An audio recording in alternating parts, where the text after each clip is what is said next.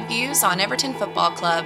Hosted by Alex Johnson, James Boyman, and Ryan Williams.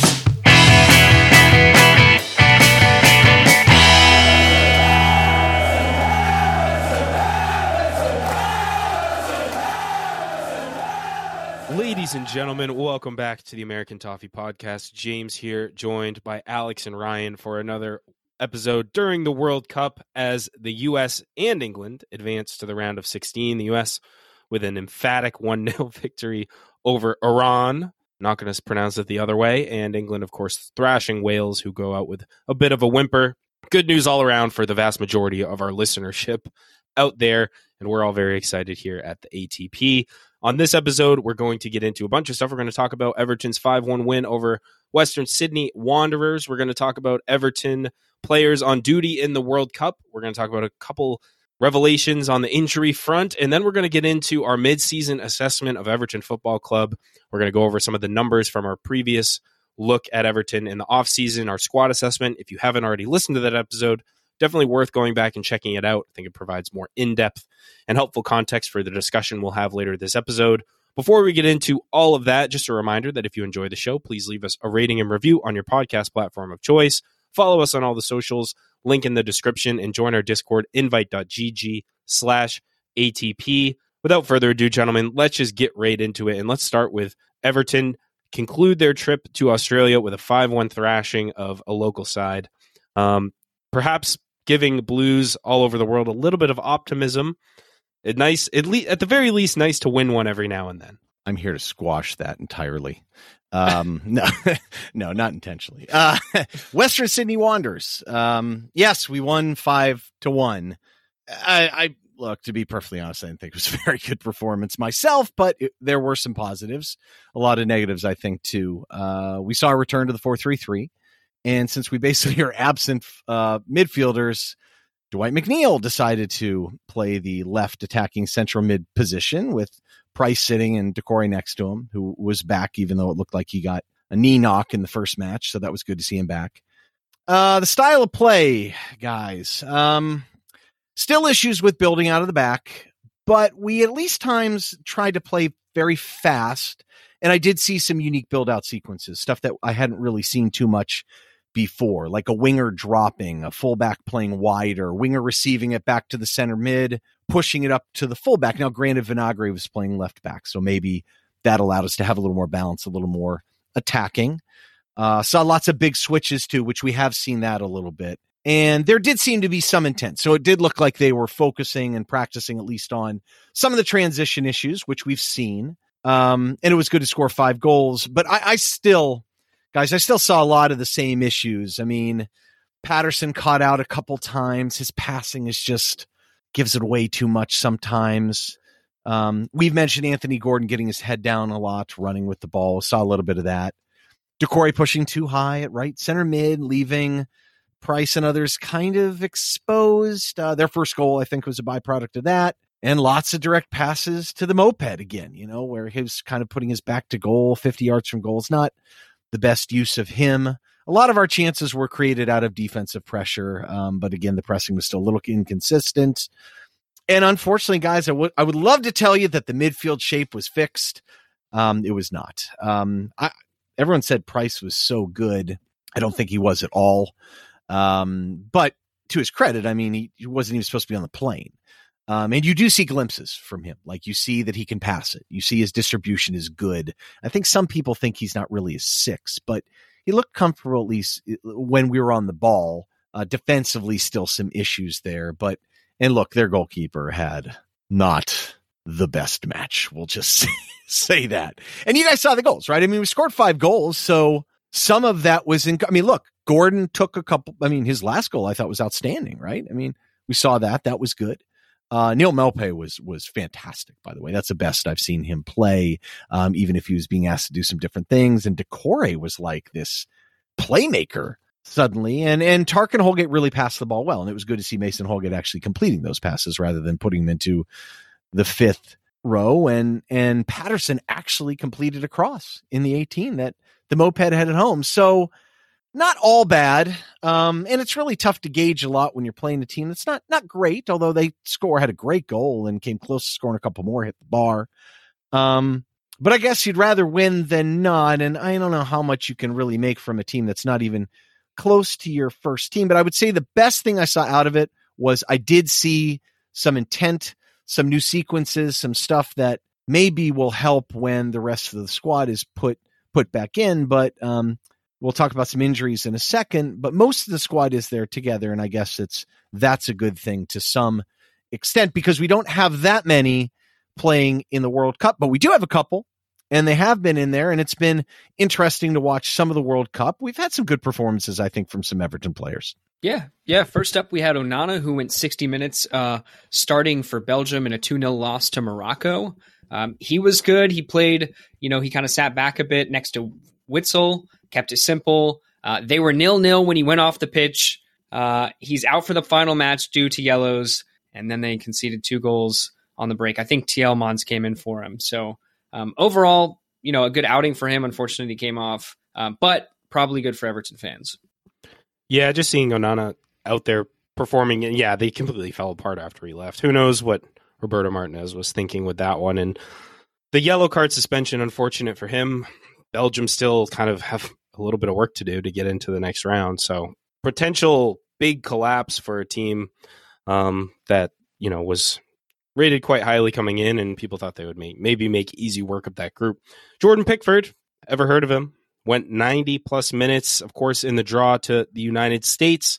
Um, did fine. It didn't have a ton to do. He had a, the one obviously near save on Pulisic, Pulisic's shot, but other than that, that was a pretty cagey affair. And then, of course, today he played the full 90 against Wales. They thrashed um, thrashed him. He only had one save and a 94% pass accuracy. So Jordan doing what Jordan does in tournaments, England comfortably through to the next round. Yep. And we also had Gana. He went 90 plus in a 3 1 uh, Senegal win versus Qatar. Um, he also went a full 90 in match versus Ecuador. Uh, Senegal qualified for the round of 16 in this match and will play England. Unfortunately, though, Gana picked up a second yellow and he will serve a suspension for the match, just like Onana. Um, in the Ecuador match, he had two key passes, four aerials, three for three in tackles. So a good all around classic Gana performance. Are we upset that he's missing the match as an Everton fan? Nope. Gana and Onana both missing the match is fantastic for us all. Sad for both of them, but yeah, not going to complain. We've got enough injuries on our plate to deal with. The last thing we need is a couple of uh, guys, starters, to pick up an injury that could be long term. What a segue.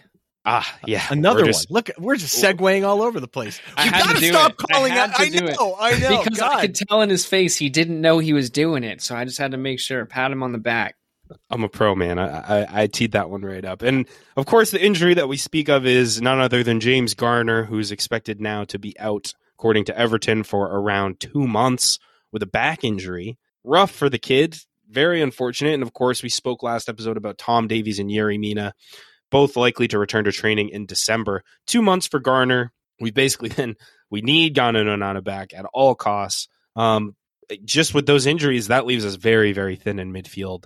Going to be a concern for Frank after you know we're now less than a month away until Everton return on Boxing Day um, to Premier League fixtures, and really not a lot of options. That's why you see guys like Price at least getting minutes on uh, you know bona fide marketing tour and some off you know uh, minutes during the break, but if Price ends up being on the bench and getting meaningful minutes for us, I mean that that does not bode well.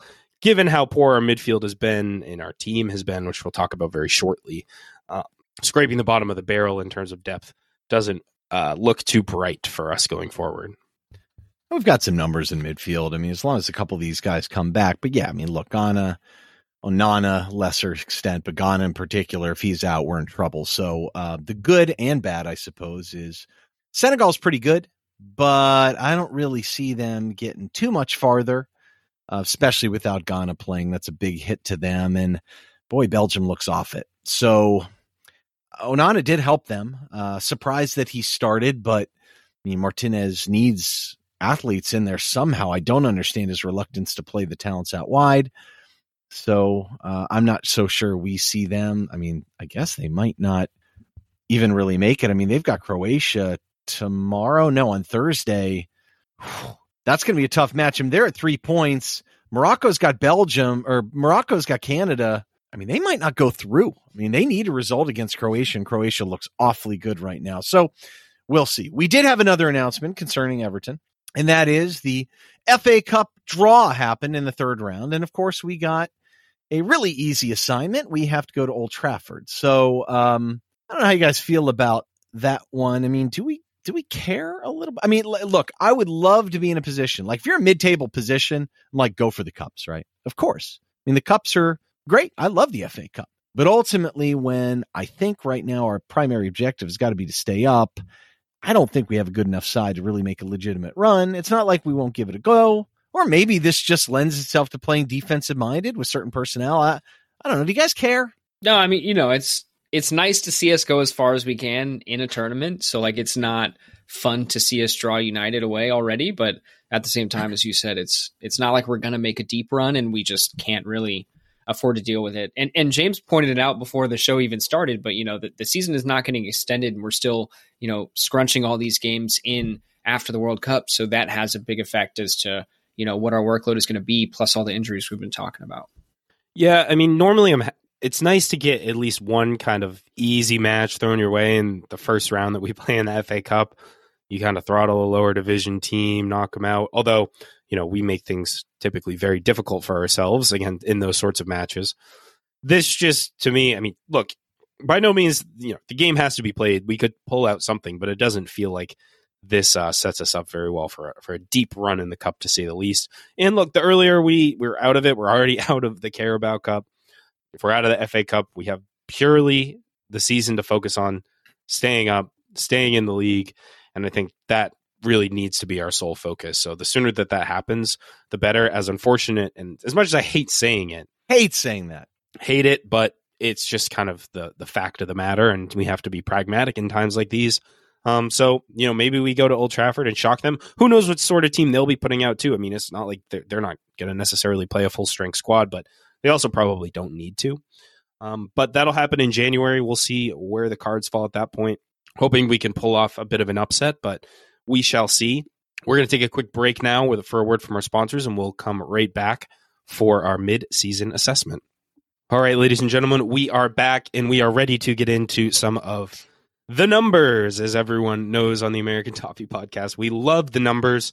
And as I said at the top of the episode, we did our team assessment in the offseason. We're doing something very similar. We're going to look at the numbers from last year against the performance numbers so far this season. I think it's easy to just start at a very high level and look at are we any better based on the limited evidence of this year than we were last year? And uh, Ryan, I know your take is very clearly spelled out in our notes, but why don't you uh, let all the people at home know what you think? Uh, well, yeah, look, we're going to try and do this team assessment in and we're going to try and do it in three or probably three parts really. And this first part is kind of like how is Everton done? How is Frank done? I mean, a little bit of it's a referendum on him based on some of the recommendations that we had in the summer. But yeah, the best way to look at it is just overall. I mean, last year we were 16th, 39 points, 1.03 points per match, goal differential of negative 23. That, that was also 16th. The expected goal differential was negative 11.7. That's that's only 13th, and the Wyscout expected points is 48. That would have put us on 12th.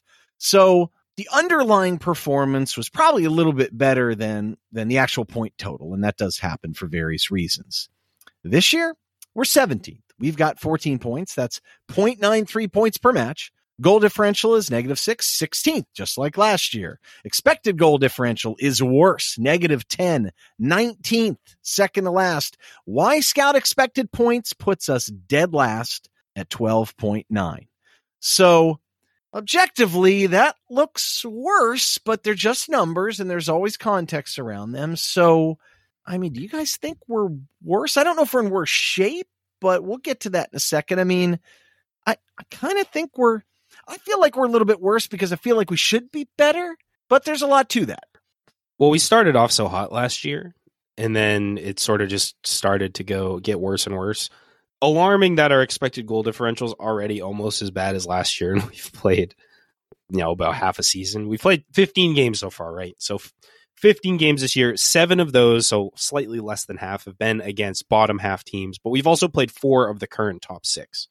So kind of both extremes, playing some quote unquote worse sides, and we played a good portion of the very good sides. Um, and you know, done as we have against them, not very well. Um, but I think the question is like, okay, we're not doing as well. Why is that? Is that Frank's fault? Is this, you know, did we just not improve in the right areas? Did everyone else improve around us? I think it's important to to revisit very quickly the team assessment from last year and kind of the, the suggestions that we had in that Yeah, episode. Or is it something else? You know what I mean? I mean, yes, we're going to get into the team, assessment, but I, I know we had talked at one point. It seems like no one in England ever pays mm-hmm. attention to like strength of schedule and your opponents. So we do that all the time here. You know, it's like big deal. You whooped up. It, it's like when we whipped Palace. Like that was a great win for us. But that team without Cheick Doucouré is just, I mean, it's a massive drop off for them. It'd be like us without Gana. And and look, we played a bunch of games against kind of the bottom half, and we've played a couple of the top six. But do you guys see anything in the schedule that make you feel, oh, we're okay? I mean, I, I don't really. Do you?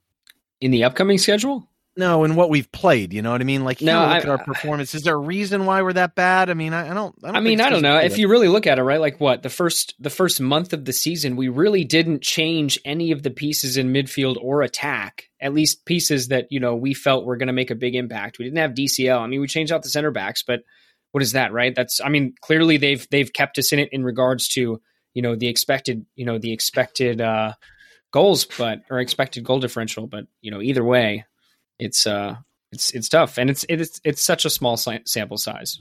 Yeah, that that's really true. So let's go out and crack into the team assessment here just for a second. So what we said at the end of the summer is I think we had three big solutions for improvements going forward, and they had different facets. So um, without doing a reference to a Rodney Dangerfield movie and having one question with 23 parts. Was it 23 parts? Is that what it is? Back to school? You guys know what I'm talking about? No, No. I think it was 23 parts. Really? showing your age, right? Ellen, we need you. The triple Lindy. Anyway, okay. Sorry, I'm dating myself now. Clearly, um, all right. So the summary, what we said is, we thought the biggest issues were really the inability to keep the ball and pass the ball, particularly under pressure. Progress the ball up the pitch, pitch via passes is also key, but we thought a lot of that would solve some of the defensive issues we saw last year. So, so look, our first solution was just play the better players, and I think our suggestion was Iwobi always his underlying data and, and and we always seemed to be better on the pitch when he played. We even suggested playing Dele just because we needed someone to be creative. And again, this is our suggestion before recruitment. So that's important to note. Um, we thought DCL would make a difference maker if he got back at center forward, just like Mina would if he could come back. We were hoping to see some improvements from Mykolenko. And what we really didn't want to see is misuse of players like we saw Benitez do right and left. So how do we think Frank's really done in that regard against that solution of play the better players? Well, he's certainly done wonders. I mean, he's he's revived Alex Iwobi's career, as we all know. We've seen the, the headlines. He's completely reinvented him as a player, but still misusing him a little bit, as we've talked about. I mean, I, I think for the most part, he's done a good job of like naming his best eleven. Um, we haven't seen a lot of guys being necessarily um, kind of cast out that we think should be playing regularly. We've had our fair share of injury problems, um, especially in the back. You know, people. I think it's it, it's the very recent past, but people forget that we didn't like Conor Coady and James Tarkowski were have been getting rave reviews. They were not Frank's first choice start, center half pairing to start the season, and we've had to kind of rely on them out of pure necessity. So I think when Frank, I think I think Frank has a pretty good grasp of what you know who his best players are and, and when to play them. It's the positioning and maybe use of those players that that for me I think leaves a little bit wanting. Yeah, no, it's that's exactly uh, that's exactly the point I was going to make. It's you know, and also too, and to your point specifically about the center back pairing, right?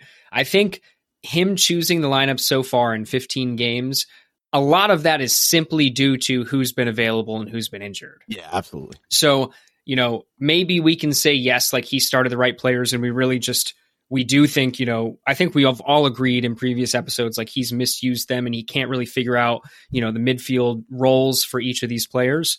Um, but we'll see, like over the the course of the season, once we continue, you know, have players continuously healthy, you know, what we really think. I think when we when we jump back onto this over the summer. Yeah, so a little bit later, we're going to get into kind of what can he do with what he's got now, and then we'll talk about recruitment and stuff. But let's talk about the tactics specific to what we suggested in the team assessment. And and the number one was how do we deal with pressure better and cut out the long passes, which was very much a byproduct of of of the pressure. At least that's what I thought. And in my first crack at this, I figured let's look at total pass attempts first because you need to kind of have the have the baseline a little bit because you know, that matters, you know, and somewhat that's stylistic and there's context behind that. So last year, total pass attempts were 18th and 19th in pass completion. You know, it was just hoofball city as we recall. So this year we're 17th, but I mean, there's like 50 more passes per 90. So isn't that interesting? We only jump up one spot, even though we've got 50 more passes. That says a little bit about the league. Like a couple of the hoofball merchants are out now. Um, and our pass completion percentage is almost 77%. That's 14th. So it that's an improvement. Um, but but still, that's not you know that's just the baseline. So what about the long ball forced by pressure that killed us all year? Is it there? So took a little bit of a statistical dip here, and we looked at long passes per ninety. Long pass being defined by an attempted pass over thirty yards. So so last year we had the eighth fewest, but again we had so few passes. You know it's all relative. Our percentage completion was 40, 44.9, which is 19th. And that's why we're like, yeah, I mean, we can't progress the ball or whatever. We're 16th in deep completions per 90. But what I thought was an interesting stat is looking at the percentage of passes that we made that were long. And so 18.6% of all our passes last year were long, and that was the fourth most in the league. But you could point to pressure, and PPDA is a Wyscout's measure and calculation of high pressure, and we had the highest against us. So people were pressing us more up high than any other team. Now, this year, it's a little bit of the same, but a little bit different for different reasons. And this is one that I can't quite figure out. And so we've, again, we have the second most long pass attempts in the league, which is interesting. We have almost a 50% completion rate. So we're 15th. So we're not very good in that way, too. We're only 17th in deep completions per 90, but 18.7 of all our passes were long. And that's the second most compared to 18.6. So that's about the same, but the PPD, PPDA against is only 10th. So we're not facing even close to the level of pressure we were last year, but we've got the same percentage of long passes relative to the amount of passes we make. Now, I just think some of this doesn't make a lot of sense. And we'll get to the goalkeepers in a second because I think this is part of it. But I don't know. What are your guys' thoughts here? I mean, do we show better control at times? We're making long passes, but do you feel like it's part of a tactic? It certainly doesn't feel like we're hoofing it out of pressure, right? I mean, do you guys agree with that? I mean, I you know, I feel like part of it is a byproduct of how other teams set up against us. I, I think that you know a lot of times our midfield, and obviously we've talked about it all se- season, like how talented Alex Iwobi has been, how he's literally been driving the team forward and on defense. Do we really have more quality on the wings? You know, our team's packing it in the midfield, pressing midfielders so that we have to go wide, and therefore we're looking, you know, for the long pass, long diagonal out of the back from the center backs that are so amazing at a long pass, right? You know, we didn't have Dominic Calvert Lewin either until recently. That's been a problem too. I think it's in in terms of PPDA. I think a lot of teams have just been able to freeze out our outlet to midfield, so we're not able to play the ball. You know, we saw shortly before the break, Bournemouth marked like James Garner out of the match very easily. He wasn't able to just drop and receive the ball off the center halves. And so even though they're not like pressuring the ball directly or necessarily trying to like pressure high, they're taking away our ability to move the ball forward through the lines through our midfield. And so as a result you know we'll pass it around the back a little bit try to open up those midfield options. And when they're not there okay we passed it around for two minutes. Now let's just launch it and hope that something good comes from it. But it is concerning that teams aren't pressuring us nearly as much. We're still hoofing it long with very limited success. Still that that's a major problem obviously. Well, it probably has to tell you that that that means that Frank thinks whatever the alternative is is worse. Let that sink in.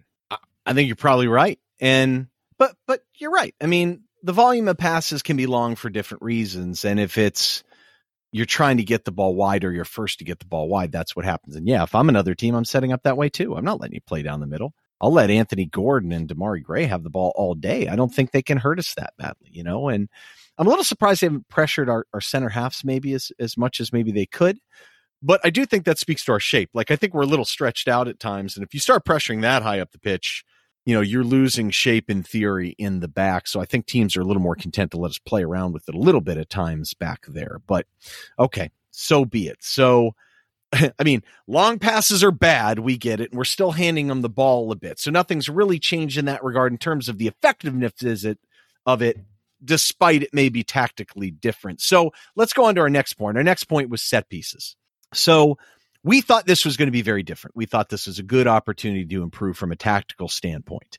Now we knew and recognized that there was an issue with having players to execute the set pieces, and obviously bringing in someone like Dwight McNeil helps that. Um, but are we improved in set pieces? Because I'm looking at the numbers here, and and we do look a lot better defensively, but the scoring has kind of gone away. The numbers kind of say that, don't they? Yeah, we have only one set piece goal according to WhoScored, and that puts us. There's only two teams worse than us.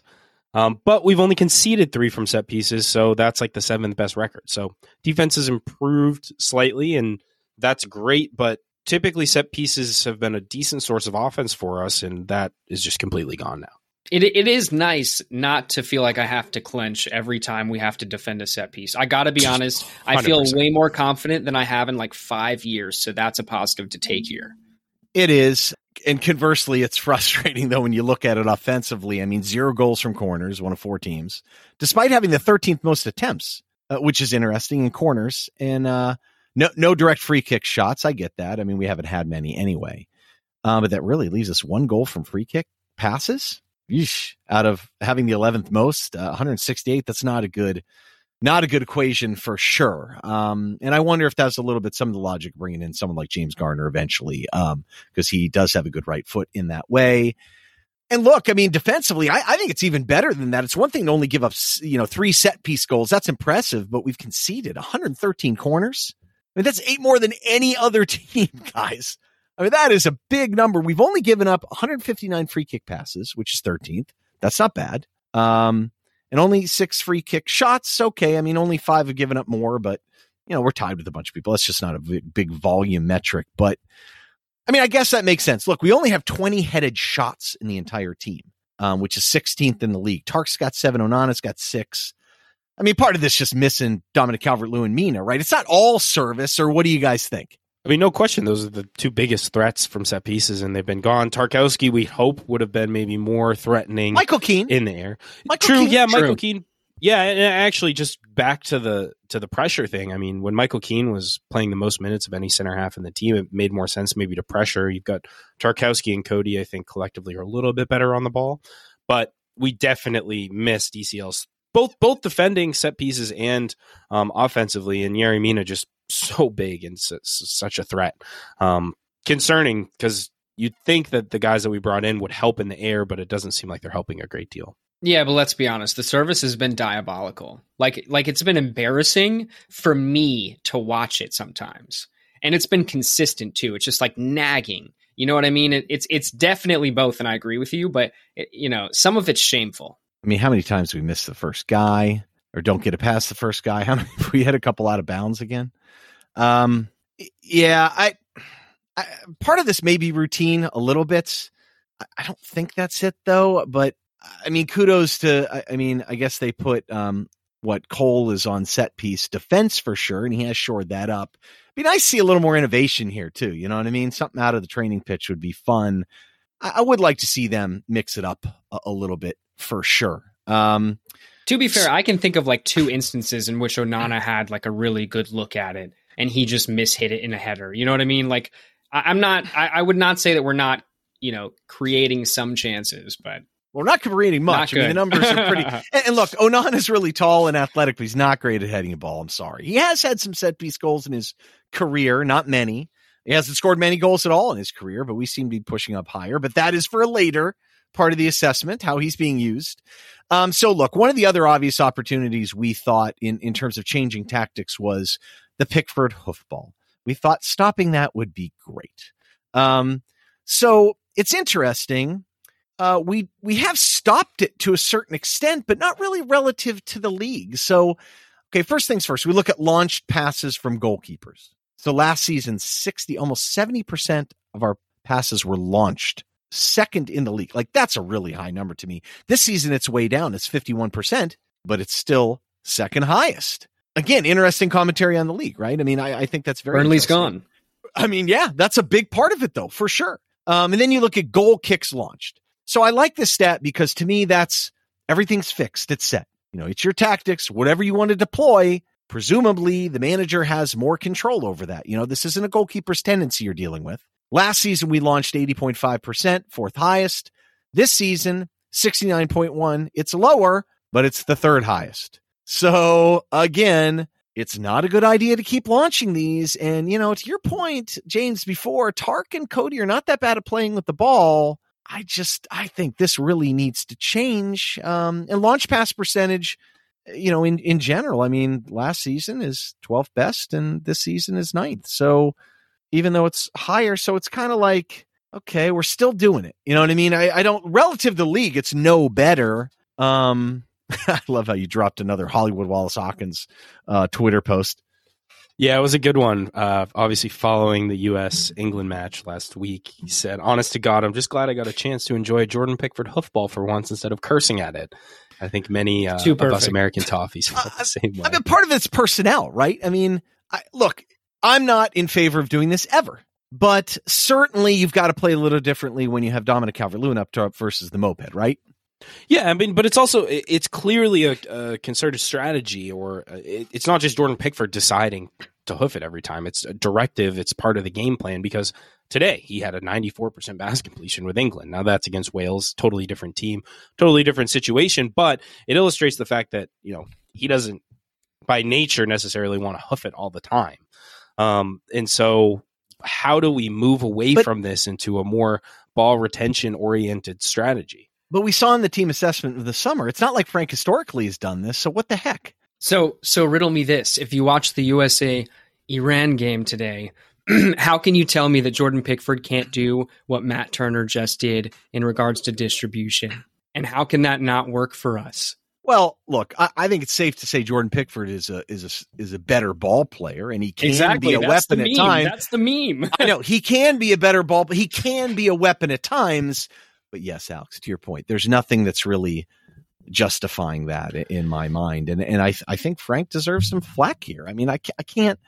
I, the the Onana one is the one that just drives me crazy because it seems like the more you make him a target, the more you throw out the entire shape of our midfield does it on throw-ins and stuff too. And and I think we've seen the ramifications from that. Um, I, I don't know. I mean, I, I, I just think that we should move away from it. A second Maupay is playing for sure, but I, we have seen a couple goals from it too. So. Well, that's the thing. I mean, Jordan Pickford can distribute long very effectively, but when it's your first, second, and third option every time he has the ball, it kind of loses some of its effectiveness because teams can anticipate it. If you kind of lull him to sleep, playing it short, distributing, retaining possession, then every now and then you look for Anthony Gordon in behind or Demarai Gray in behind. Well, then you've got something that might work every now and then. But when you're hoofing it up to, to Neal Maupay every time against six five center halves, well, that's a losing recipe. I mean, I think it needs to stop. Period. That's just my take on it. I mean, at some point, he's going to have to have a conversation with with Pickford about it. It's not necessary to do it as much as he has, and and I feel like at times when he hasn't done it, we've played better as a result. That's my take. That's how I feel about it. I could be wrong, but um, I think that at a very basic level, right? More and, control is better because right. it's better than what we're doing now. And that's the thing. People sit there and complain about keeping the ball and passing for the sake of passing, that it's pointless and turn and go forward. Like I've said a million times, shut up. Like seriously, us keeping the ball does a couple different things. Number one, the other team can't score. And this just in, our defense, we went over the numbers. It ain't good. Um, and if there's one thing I think our defenders do do, especially Coady's pass the ball. So it also allows you to get in shape to attack. I mean, part of our problem is we're not scoring goals because we can't get fullbacks up the pitch. So I, I, just I hate that attitude. I think it stinks. Um, I will say this though, and to transition to another aspect of tactics, kind of how we closed last year was we mentioned how Frank Lampard maybe wasn't the greatest guy to bring in in January in terms of what he was good at or what he's done so far in his career. But we were encouraged by the fact that he took a Derby team in a single year and transformed the way they played. I mean, he really did.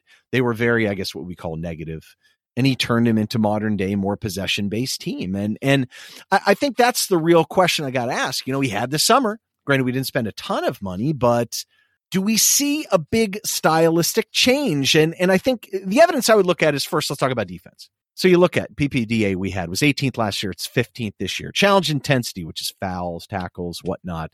15th last year, 10th this year. Okay.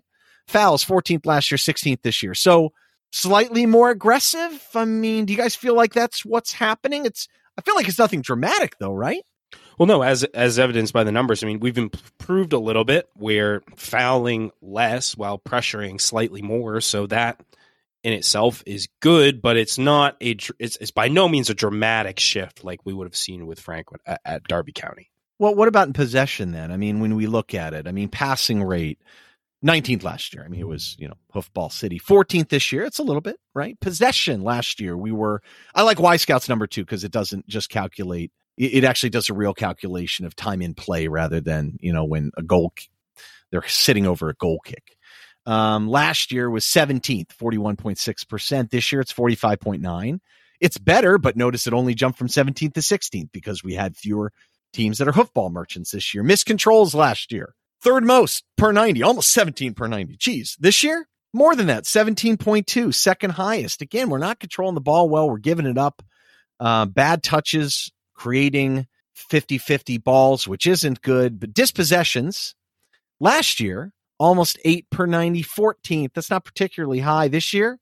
Over uh, about the same, you know, 15th, 8.79, 73, pardon me, per 90. I mean, that's not not high again. So we're not losing the ball. Like people aren't winning the ball from us, but we are making some bad touches, but we're not facing that much pressure. So, I mean, I don't you know. know who I mean, the culprits are. They're Gordon and Gray. I- I- We've read these numbers every week for like three months now. Those are the culprits in this situation. It's hard to argue with that, Alex. And I think that speaks to what we said before is people are pushing us out wide. Go ahead. You know, those are the guys that are getting the box and people are just dispossessing them at times. But it's not so much the dispossessions here, it's the miscontrols. So it's the long balls going out to them, the harder passes, they're having trouble absorbing them. That's when the pressure hits them. Um, but but look, okay, so so we don't see a massive style change, at least from when Frank took over. I mean, at times I have to admit, I almost felt like I was watching a Benitez team. Um, but I think it's fair to ask the question. So, okay, so is maybe Frank's style change at Derby not so much a byproduct of his tactics? Although I think he he, he conscientiously is good at building out from the back a little bit. But was the biggest difference really just the, the personnel changes? I mean, he had Mason Mount on that team, Tomori at the time. and those were top talents, you know. In the championship, you can have you know more loans and whatnot. I don't know. What do you guys think? I mean, are you concerned about the fact that you don't maybe see as much of a stylistic change? No, I mean, I think I think that it's been so piecemeal in regards to players that we've had healthy simply because of injuries. Players that we've brought in through the end of the window that came in, you know, as the season already started, they needed to ramp up. You know, they weren't playing, or they were playing, or you know, this, that, and the other, fitting them in because of injuries. As James said, we missed, you know, our starting center back pairing now for the entire season thus far, except for you know a short cameo for Yerry Mina. So, you know, for me, I I don't you know, I, I think that it very much comes down to the fact that maybe he hasn't had a sustained um, amount of time to really show it and do what he wants. But I also think that we have plenty of justified gripes as to how he's using players. and the question really becomes, you know, do we think, you know, based on that logic, do we think when he has all the players fit and available, maybe he could add some pieces in the summer? You know, can he get there? Do we feel confident that he can affect a big stylistic overhaul? And I don't, I don't know that that's true, but Yeah, no, I think I think it's a, it's it's the question that needs to be asked because if you don't believe that he can do that sort of conduct that sort of transformation long term, then what are we doing now? Because the results now aren't good enough, and in theory, you're kind of dealing with that temporarily for the long term benefit. And I think I, I just think he's still very much kind of an unknown commodity as a manager. He still has a very short history compared to a lot of other guys in the game, and perhaps the Derby County thing was a flash in the pan. Yeah, he got some very good quality players, especially down at the championship level. I mean, that helps a team tremendously. You got a player like Mason Mount, yeah, you think probably helps with possession a little bit. Tomori as well, like playing out of the back. Guy's going to help you a ton. How is that guy uh, not on the England team, by the way? Crazy, craziness. But I think that's a big contributing factor. He brought in amazing talent. He hasn't Well- been able to spend as much bringing that level of talent, and it was just one season. So, and it's the championship versus the Premier League as well. Well, so that's well- also a huge difference. Okay, so our third area was to talk about recruitment. So I think it's fair to say that, I mean, it was remarkable that Frank could get top talents to come play for him at Derby. I mean, that, that's a that's a positive trait. You know, it's like we talk about the college basketball football coaches. You know, they may not be the best X's and O's guy, but if they can bring in real talent, that matters. And that matters even at the Premier League level. I mean, you got to be able to convince people that you can come in, and, and if Frank is good at doing that. So, well, not our, name dropped him. Players uh, right. that have come in have name dropped, and they have said, I want to learn specifically from Frank Lampard. So, let's talk about the third area we pointed out this summer where we could improve is recruitment. And it all works with the above. Like, can you bring in the players to address some of the issues above, the stylistic things? And and we mentioned defensive mid because we really didn't have a legitimate six. Uh, corner or pardon me, corner. Oh my god, that's I get for watching Turkey Day football, right? Um, center back, uh, right wing for sure, and uh, right back because I think Patterson was still an unknown. Now this is before anyone leaving. Um, so you take Richarlison out of the equation, and now you need probably two attacking players out wide. Uh, we knew financial fair play was going to be tough because we had to sell Richarlison. We had to sell a big name. We knew we couldn't buy anyone until July, until the next fiscal year.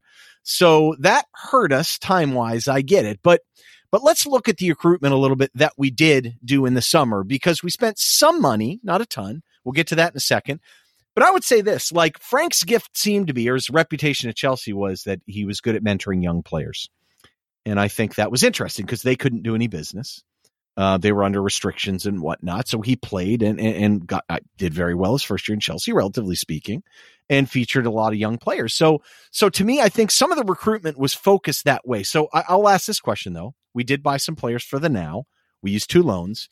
How many of the players we brought in looking at the window were immediate upgrades versus buys for the future. And I think this is really a, a, an important conversation because if you're going to evaluate, hey, how are we doing relative to what we recommended to do in the summer, which ultimately turns into a frank evaluation, really, in many ways, which is, well, it's headed. I'm not surprised the conversation turned that way. So, to be fair, was the recruitment good enough to expect a massive short term improvement? So, that's why I asked the question, all right, how many of the guys that we got in were immediate upgrades versus buys for the future? Yeah, I think you, you start with Idrissa Gana and we've needed that position he so can't. Pass can't pass forward, no. Can't, he's, I mean, massive improvement. Right. People massive improvement immediately. First, one of the first names on the team sheet. He's been great, but certainly, definitely a buy for the now and, and not one for the future. Um, other than that, I think you, you know there's a lot of guys who I think are maybe more forward looking. Well, well, so okay. So the guys that are for the now, Tarkowski and Coady are clearly for the now. Now Coady's on a loan. Sure. Are they massive upgrades? Well, it depends on what you who you're comparing them to. If you're saying that Godfrey and Mina were going to be your starting center backs, then yes, because they are much better than the third center back that we would have had there.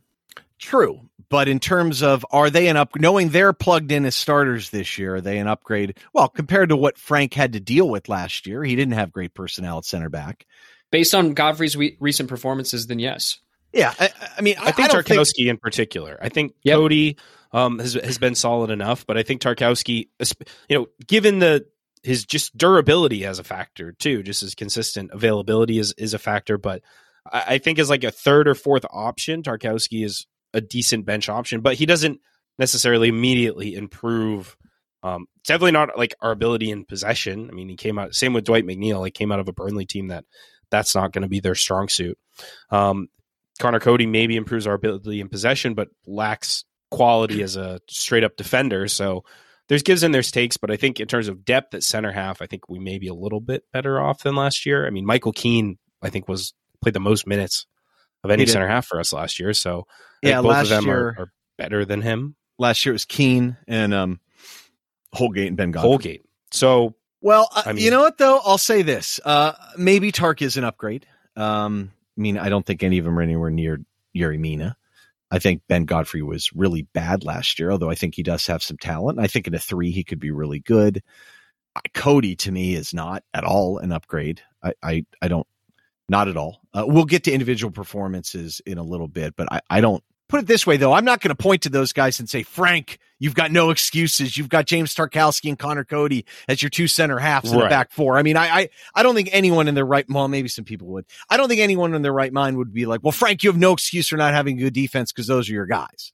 In fact, I don't think, I mean, what pairing out there would you point to out in the Premier League that's much worse than those guys. I know that sounds harsh, but the Premier League has top players, man. Guys have gone out and spent a lot of money on center halves. There are guys out there they spent money on that aren't playing. So I don't I don't think they're massive upgrades, but they may have been a slight upgrade over he had last year. Um, what about Dwight McNeil? I mean, I think he's okay at right wing, but I don't think anyone really envisioned him coming in and being this rock solid stud. And our big losses were Charlison. Does that that's a big net loss, right? No question about that. Um, the moped is the moped an upgrade over our backup striker options? Salomon Rondon, Cenk Tosun. He was still here technically. Firmly, um, yes. I, I think he is by a mile.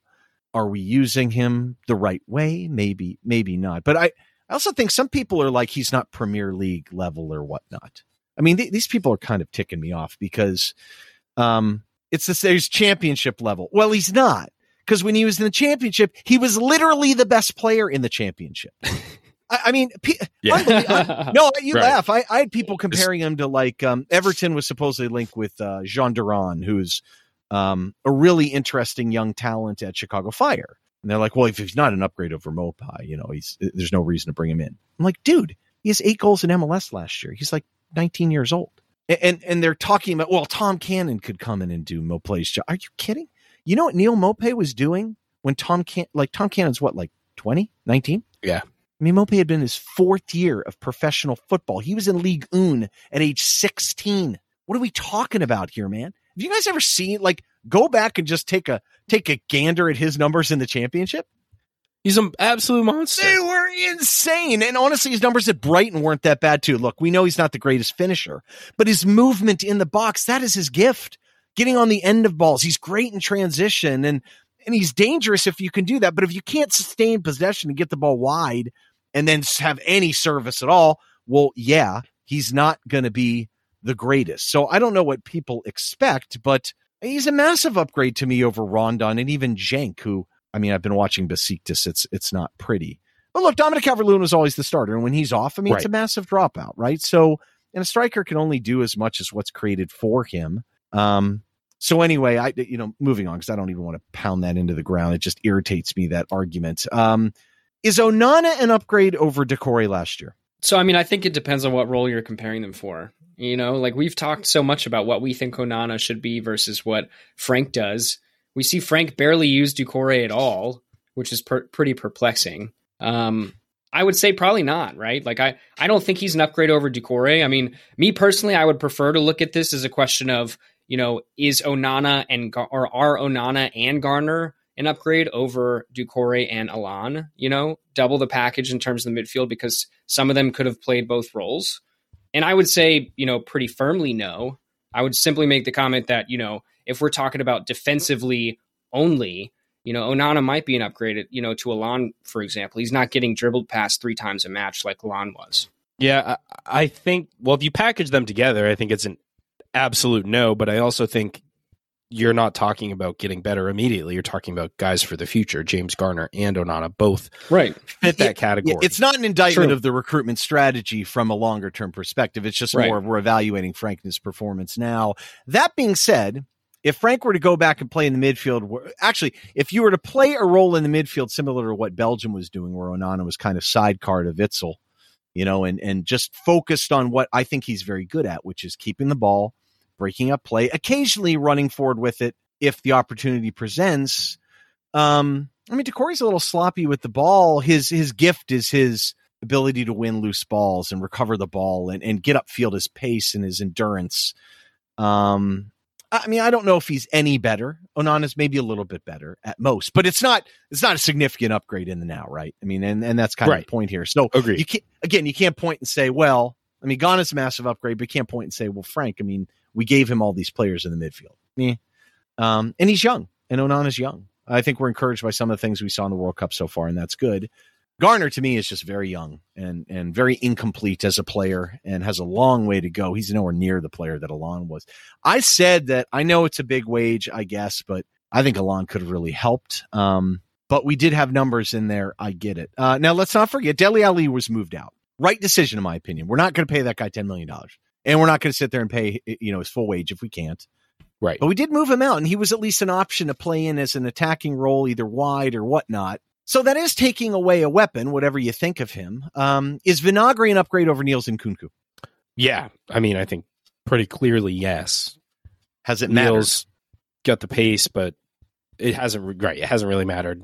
Neither have seen it. Niels barely saw, the, didn't see the pitch at all, other than like odd cameo here and there. And Vinagre hasn't really seen much of the pitch. either. 26 So minutes in the league. options. 26 minutes in the league, though. Should he use him more? That's, I think, a, a fair question to ask, especially if you're talking about trying to get guys forward. But Well, and, Um, and I'll and then I'll ask the other question. It's kind of like is Patterson Mykolenko over a full year a great upgrade over what we had before? You know, a year younger of a Seamus Coleman, perhaps Ben Godfrey, and Lucas Digne uh, for half a year. I mean, because we're looking at full year stats. I mean, I, I just I don't think so. But okay, if the next year they've gotten better, that might be a slight improvement over what Frank had to deal with.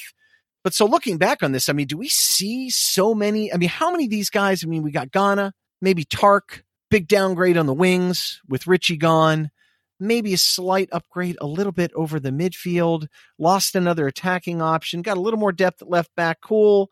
Maybe Patterson's shown some signs compared to the rest of the league that's spending big money. We'll get into the numbers in a second. So, I mean, not, you wouldn't say collectively that we've made big. It's been more buys for the future, I think. A lot of our money was spent on that rather than massive upgrades in the now. Would you not agree with that? Yeah, I mean that's pretty much how it went down, and I mean that's good, right? Like that's something that we've been wanting as a fan base as a whole. I mean, just as a general sentiment, right? You know, True. general strategy. We know we've needed to get younger. We know it's had to happen. I mean, what better timing than when you're fighting off relegation? I guess when you've got to move Well- players on, when your wage structure was busted for years, and when you have nowhere else to turn. Well, but the Um, problem is now there's immediate pressure to play well. And and, That's I, and I and I think maybe there was a balance there that perhaps we we could have achieved. Incoming yeah, I think we're I think we're very clearly a, a deeper team, like more depth options. But I think the first eleven is probably a downgrade slightly, just purely like on the loss for Charlison um, alone. How important he was to us. Um, you know, Dwight McNeil doesn't quite cut it, and then the midfield options again. We're looking with a more forward-looking view. Uh, it makes sense for the long term, but I think you downgrade slightly there. So that that's a bit of a problem for this season. Yeah, and, and the big spending was Onana, uh, Garner, McNeil, Mope. I think in, in every inst in McNeil and Mope's instance, I think the price you got for them relative to the market, and Mope's actual price is lower than the advertised price, by the way, but uh, it, it was good. I actually think Mope's a good player. I mean, his numbers are good. He's had, you know, eight to 10 goals every year in his three years. He's been in the league with minimal chances. He's been fine. He's not a great finisher, but he creates a lot. I mean, look, we didn't spend a lot this summer, too. So that really gets down to the bottom of it. I mean, 13th highest gross spend in the league and 15th highest net, according to Transfermarkt. And I think it actually was a little lower than that. I mean, compare that with the other relegation candidates or the teams we're really going after here. I mean, who are we really comparing to? Like Southampton, 12th and 8th gross and net. Wolves, 7th and 9th. Fulham spent a ton, we know, uh, and they didn't start with the greatest team, but they brought a bunch of guys back. Leeds was in the running. They're 10th in gross. You know, they sold a lot. They did, but they spent a lot too. Um, Forest spent a ton.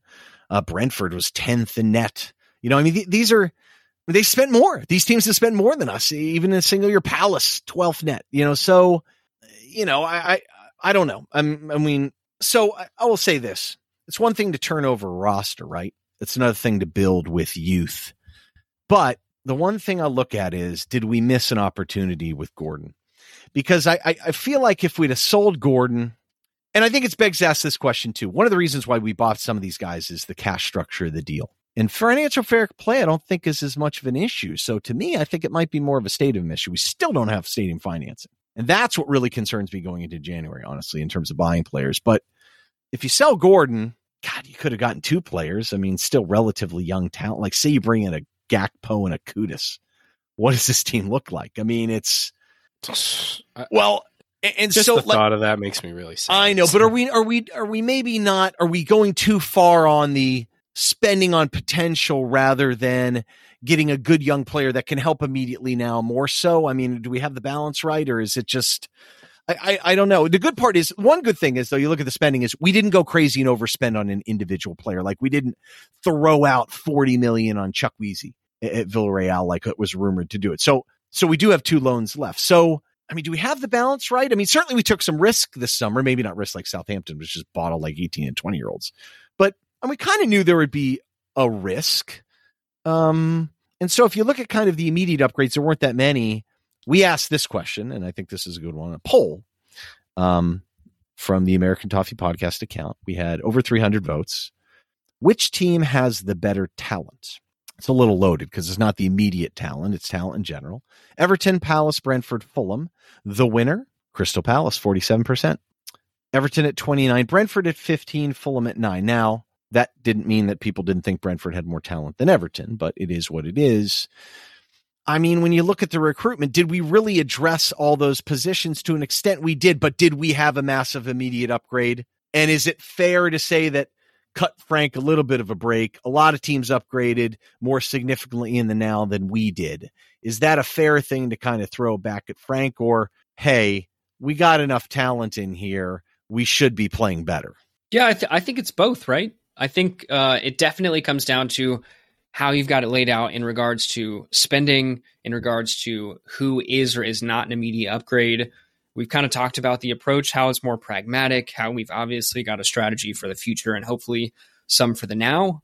Obviously, all these pieces take time to gel. Um, you know, another big point is just how we've how he's been using the players and, and how some of them just don't have clearly defined roles week to week and you know, some of them have played four different, you know, essentially roles in the team. Um, all of those things can be true. And, and, you know, I think, I think I would pose the question to you all, you know, what do we think the board expects or should expect from Frank this season based on that summer window? Based on how it plays out, the money we spent, the players we brought in, based on the performances we've seen from the players brought in, do we think that you know the board expects him to finish mid-table? Do we think that the board expects him you know because we, we we don't really hear rumors of there being a lot of pressure. You know we talked about it on a previous episode a couple weeks ago. It's kind of interesting. There's not really a whole lot of pressure on frank lampard. Or it doesn't seem like there is internally like there have been for other teams. Um, i'm interested in what you guys think. Well i think if you look at the i mean everyone at everton has all access to all the info we just presented and more. And I don't think I think they're all you know Kevin Thelwell and company are all acutely aware of. I think the process and the decision making process that led to us making the moves that we did and the moves that we didn't make, like selling Anthony Gordon. And so I think face value, expecting a dramatic improvement to the team year over year would be a bit naive from people, especially when you look at as Ryan pointed out, what other clubs in the Premier League have done, which is spend a boatload of cash and recruit pretty effectively and efficiently. So I I don't think the I don't think Frank Lampard is going to get sacked if he you know doesn't get us to mid table. I think that's a kind of a pipe dream.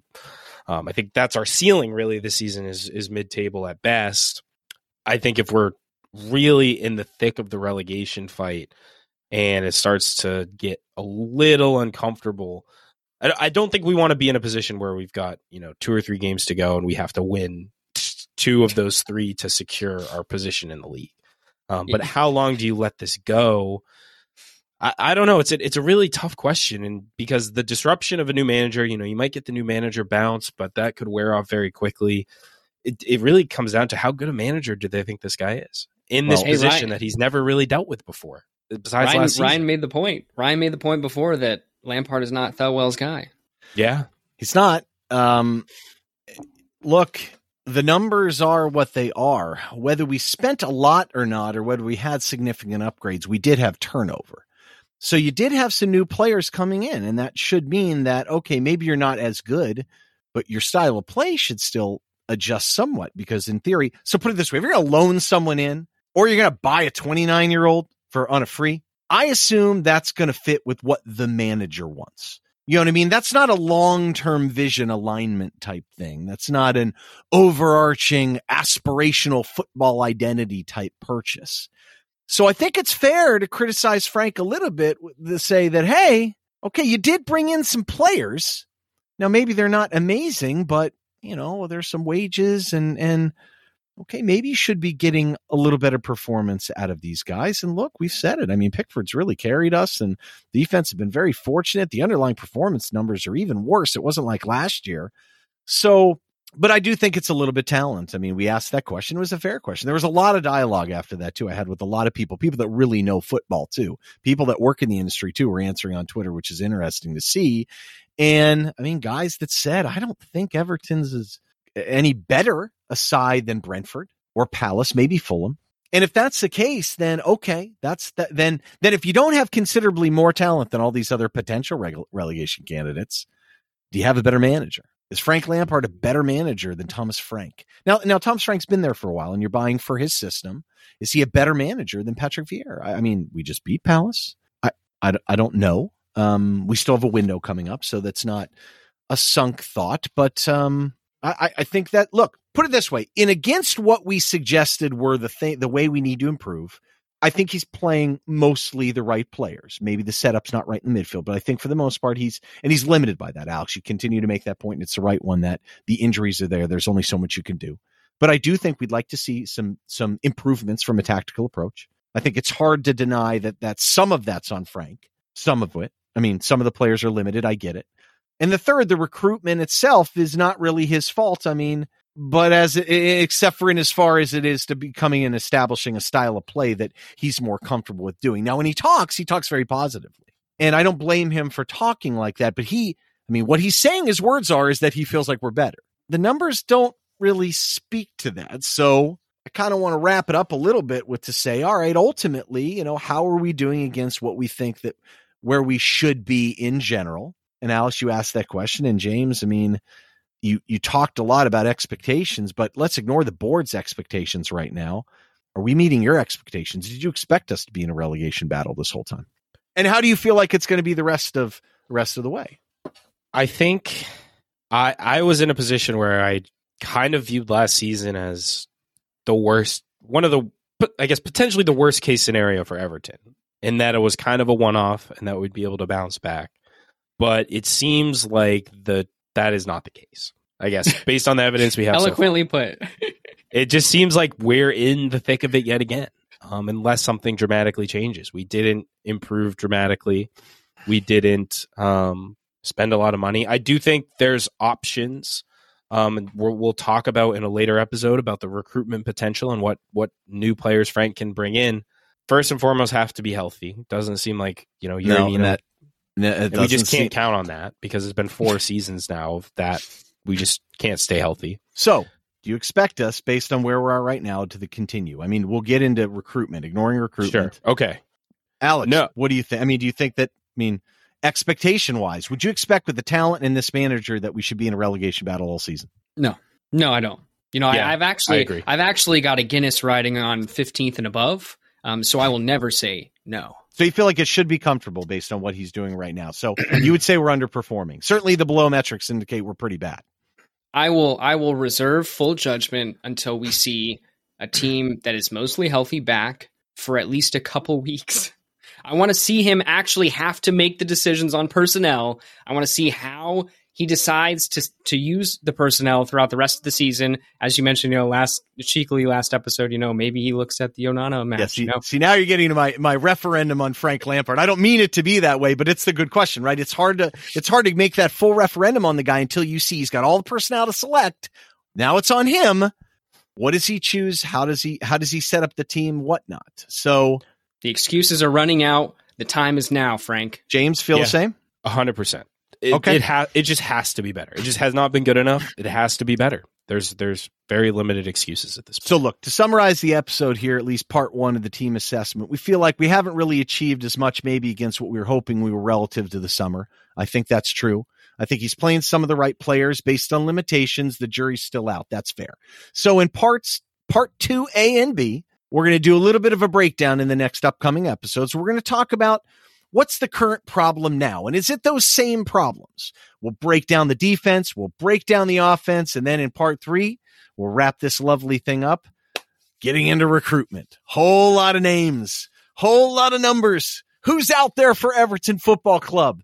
We'll go through the rumor mill, all of it, but I, am looking forward to the next episode, breaking down the defense and the offense to really say, is it the same stuff? Is it something else? Um, we will get there. We hope our listeners enjoyed some of the diatribe today. Any final thoughts, gentlemen? No, I think that's a that's a great spot to end it, and we appreciate everyone who listened. Hope you'll stay tuned for the upcoming episodes. We are looking forward to it as well. Appreciate you all. Uh, Just a one last reminder: if you enjoyed this episode, if you enjoy the show, please leave us a rating and review on your podcast platform of choice. Please give us a follow on social media: Twitter at USA Toffee Pod, Facebook and Instagram as well, and join our Discord invite.gg slash ATP. Appreciate you all, and until next time, up the U.S. men's national team and up the Toffees.